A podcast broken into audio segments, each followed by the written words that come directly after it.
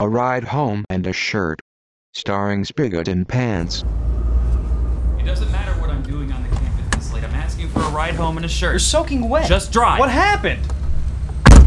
How'd you get a black eye? I gotta black everything. Just seriously, just go fast.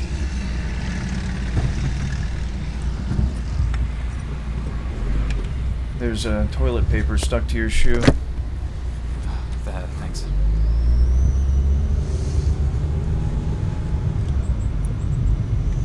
What happened to your bus money? I lost it. I, I mean, spent it on something.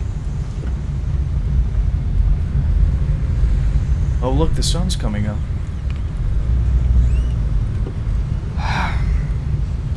well, come on, I'll take you to Denny's and buy you a Grand Slam.